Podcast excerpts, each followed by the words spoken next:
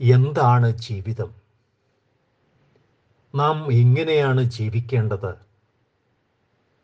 ലോകത്തിൽ ശാന്തി വളർത്തേണ്ടത് എന്ന് പറഞ്ഞു തരുന്ന ഒരു ലഘു കാവ്യമുണ്ട് ലളിതമായ ഭാഷയിൽ പൂന്താനം രചിച്ച ജ്ഞാനപ്പാന. ഈ സമൂഹത്തിൽ അത് പ്രചരിപ്പിക്കേണ്ടതിനുള്ള ഒരു കർമ്മ പദ്ധതി ഇവിടെ പറയുകയാണ്. പൂന്താന ദിനത്തിൽ ജ്ഞാനപ്പാന യജ്ഞം. ലഘുപ്രഭാഷണം പി ഐ ശങ്കരനാരായണൻ. ശ്രീ ഗുരുവായൂരപ്പൻ തന്റെ ഭക്തരിൽ കുറേ പേരെ മഹാകവികളാകാൻ അനുഗ്രഹിച്ചിട്ടുണ്ട്. അവരിൽ ഏറ്റവും പ്രശസ്തരായ രണ്ട് പേരാണ് മേൽപ്പത്തൂരും പൂന്താനവും. ഒരേ കാലത്ത് അഞ്ഞൂറ് വർഷങ്ങൾക്ക് മുമ്പാണ് ജീവിച്ചിരുന്നവർ.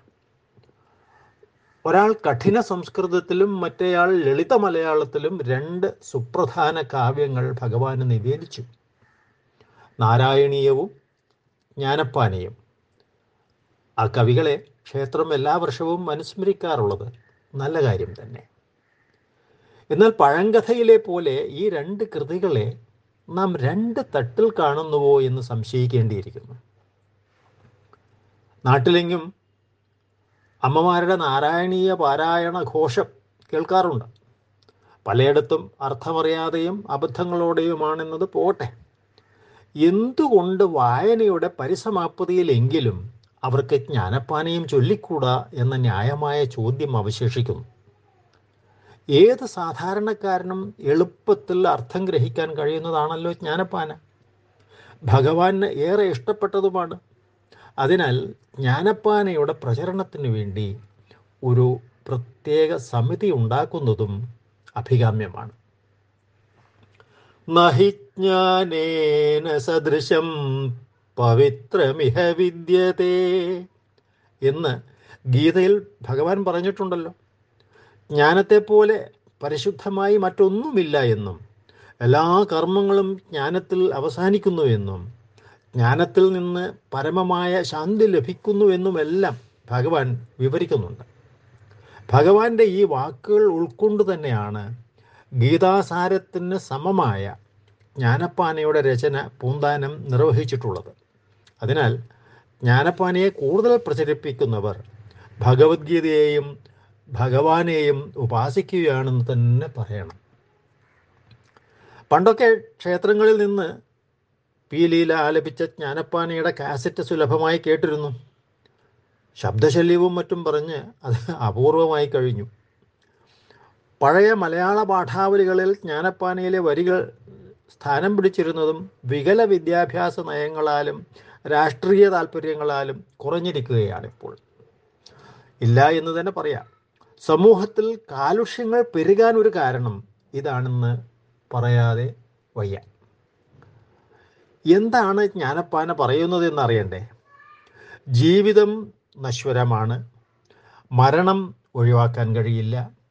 അത് എപ്പോഴാണെന്ന് അറിയില്ല. മരിക്കുമ്പോൾ ഉടുവസ്ത്രം പോലും ആരും കൊണ്ടുപോകുന്നില്ല.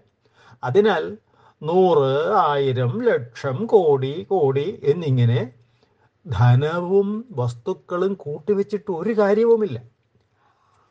ആഗ്രഹങ്ങൾ വളരെ കുറച്ച് ദൈവത്തെയും ഗുരുവിനെയും സ്മരിച്ച് അറിവുള്ളവരെയും മുതിർന്നവരെയും ആദരിച്ച് വേണം ജീവിക്കാൻ.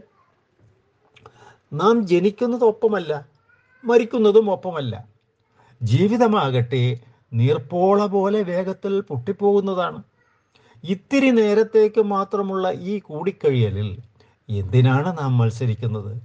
ശത്രുത പുലർത്തുന്നത് എന്തിനാണ്? വിനയവും വിദ്യയുമാണ് ഒരാളുടെ വലിയ അലങ്കാരവും ധനവും. സർവശക്തനായ ദൈവമാണ് എല്ലാവരുടെയും പിതാവ്. എല്ലാം തന്നുപോറ്റുന്ന പ്രകൃതിയാണ് മാതാവ്. അങ്ങനെ ഒരച്ഛന്റെയും ഒരമ്മയുടെയും മക്കളായ നാം സഹോദരഭാവേന സ്നേഹത്തോടെ വേണം ജീവിക്കാൻ. സകല ജീവജാലങ്ങളോടും ഈ സ്നേഹമുണ്ടാകണം. അതുവഴി അസുലഭമായി കഴിയുന്ന മനുഷ്യജീവിതം സൽക്കർമ്മങ്ങളാൽ സഫലമാക്കുകയും വേണം എന്നാണ് ജ്ഞാനപ്പാനയുടെ ഉദ്ബോധനം. ഇത് ജാതിക്കും മതത്തിനും രാജ്യാധികൾക്കുമെല്ലാം അതീതമായി എല്ലാ മനുഷ്യർക്കും സ്വീകരിക്കാവുന്ന സത്യങ്ങളല്ലേ? അതെ ഇളം പ്രായത്തിൽ തന്നെ ഈ ആശയങ്ങൾ കുട്ടികളുടെ മനസ്സിൽ ഉറപ്പിക്കാൻ കഴിഞ്ഞാൽ അവർ സ്വഭാവമഹിമയുള്ളവരായി വളരും. സമൂഹത്തിൽ സംഘർഷങ്ങൾ കുറയുകയും ചെയ്യും. പക്ഷേ മതത്തിന്റെയും മറ്റും സ്വാർത്ഥ താല്പര്യങ്ങളുടെയും കണ്ണട വെച്ച് എന്തും കാണുന്ന ഭരണാധികാരികളിൽ നിന്ന് അതിനുള്ള ശ്രമങ്ങൾ ഉണ്ടാകുമെന്ന് പ്രതീക്ഷിക്കാമോ? വേണ്ട. ആ പ്രതീക്ഷ മാറ്റിവെച്ച് നമുക്ക് സ്വന്തമായി വല്ലതും ചെയ്യാമോ എന്ന് നോക്കാം. പൂന്താന ദിനത്തിൽ സംഘം ചേർന്ന് ജ്ഞാനപ്പാനയിലെ വരികൾ ആലപിച്ചുകൊണ്ട് ഗുരുവായൂർ ക്ഷേത്രത്തിൽ ഒരു ജ്ഞാനപ്രദർശനം നടത്തിക്കൂടെ? അമ്മമാരും കുട്ടികളും മുതിർന്നവരുമെല്ലാം സംഘത്തിലുണ്ടാവണം. ഭക്തി സാന്ദ്രമായ ആലാപനത്തിലൂടെ ചൊല്ലുന്നവരിലും കേൾക്കുന്നവരിലും നല്ല ആശയങ്ങൾ കുറേ എത്തുമല്ലോ? ഗുരുവായൂരിൽ മാത്രം ആകണമെന്നില്ല. അടുത്തുള്ള ക്ഷേത്രങ്ങളിലാകാം. ഇത് നടപ്പാക്കുവാൻ ആളുകൾ സന്നദ്ധരാകണം. അത് പൂന്താന ദിനത്തിൽ മാത്രമായി ഒതുക്കുകയും വേണ്ട. ഭഗവത്ഗീതാ ദിനത്തിലും ശ്രീകൃഷ്ണ ജയന്തിയിലും രാമായണ മാസത്തിലും ഉചിതമായ ഭാഗങ്ങൾ ചൊല്ലിക്കൊണ്ട് ജ്ഞാനപ്രദക്ഷിണമാകാം. ചില ക്ഷേത്രങ്ങളിൽ രണ്ട് മൂന്ന് വർഷങ്ങളായി അങ്ങനെ ചെയ്തു വരുന്നുണ്ട്. ഇത് വിശേഷിച്ചും കുട്ടികളിൽ ജീവിതാവബോധവും മാനവികതയും മലയാള ഭാഷാ സ്നേഹവും ഒരേ സമയം വളർത്തിയെടുക്കുന്നതാണ്. അതിനാൽ ഈ പ്രഭാഷണം കേൾക്കുന്ന സുമനസ്സുകൾ ആയവർ അവരവരുടെ ഇടങ്ങളിൽ ജ്ഞാനപ്രദക്ഷിണത്തിന്റെ സംഘാടകരായി മാറണമെന്നാണ് എന്റെ വിനീതമായ അപേക്ഷ. നന്മയും ശക്തിയും ഐക്യവുമുള്ള ഒരു സമൂഹത്തെ വളർത്തിയെടുക്കാൻ ആകാവുന്നതൊക്കെ നമുക്ക് ചെയ്യാം. പൂന്താന ദിനത്തിൽ ജ്ഞാനപ്പാന യജ്ഞം രണ്ടായിരത്തി ഇരുപത്തിരണ്ട് മാർച്ച് ആറ് ഞായറാഴ്ച പൂന്താന ദിനമാണ് എന്നുകൂടി സ്മരിച്ചുകൊണ്ട് ഈ കർമ്മ പദ്ധതി ധാർമ്മികമായ സമൂഹത്തിന്റെ മനുഷ്യജീവിതത്തിന്റെ ഭദ്രതയെ ലക്ഷ്യമാക്കി നാം നടത്തണമെന്ന് അപേക്ഷിക്കുന്നു. പൂന്താന ദിനത്തിൽ ജ്ഞാനപ്പാന യജ്ഞം ലഘുപ്രഭാഷണം അവതരിപ്പിച്ചത് പി ഐ ശങ്കരനാരായണൻ.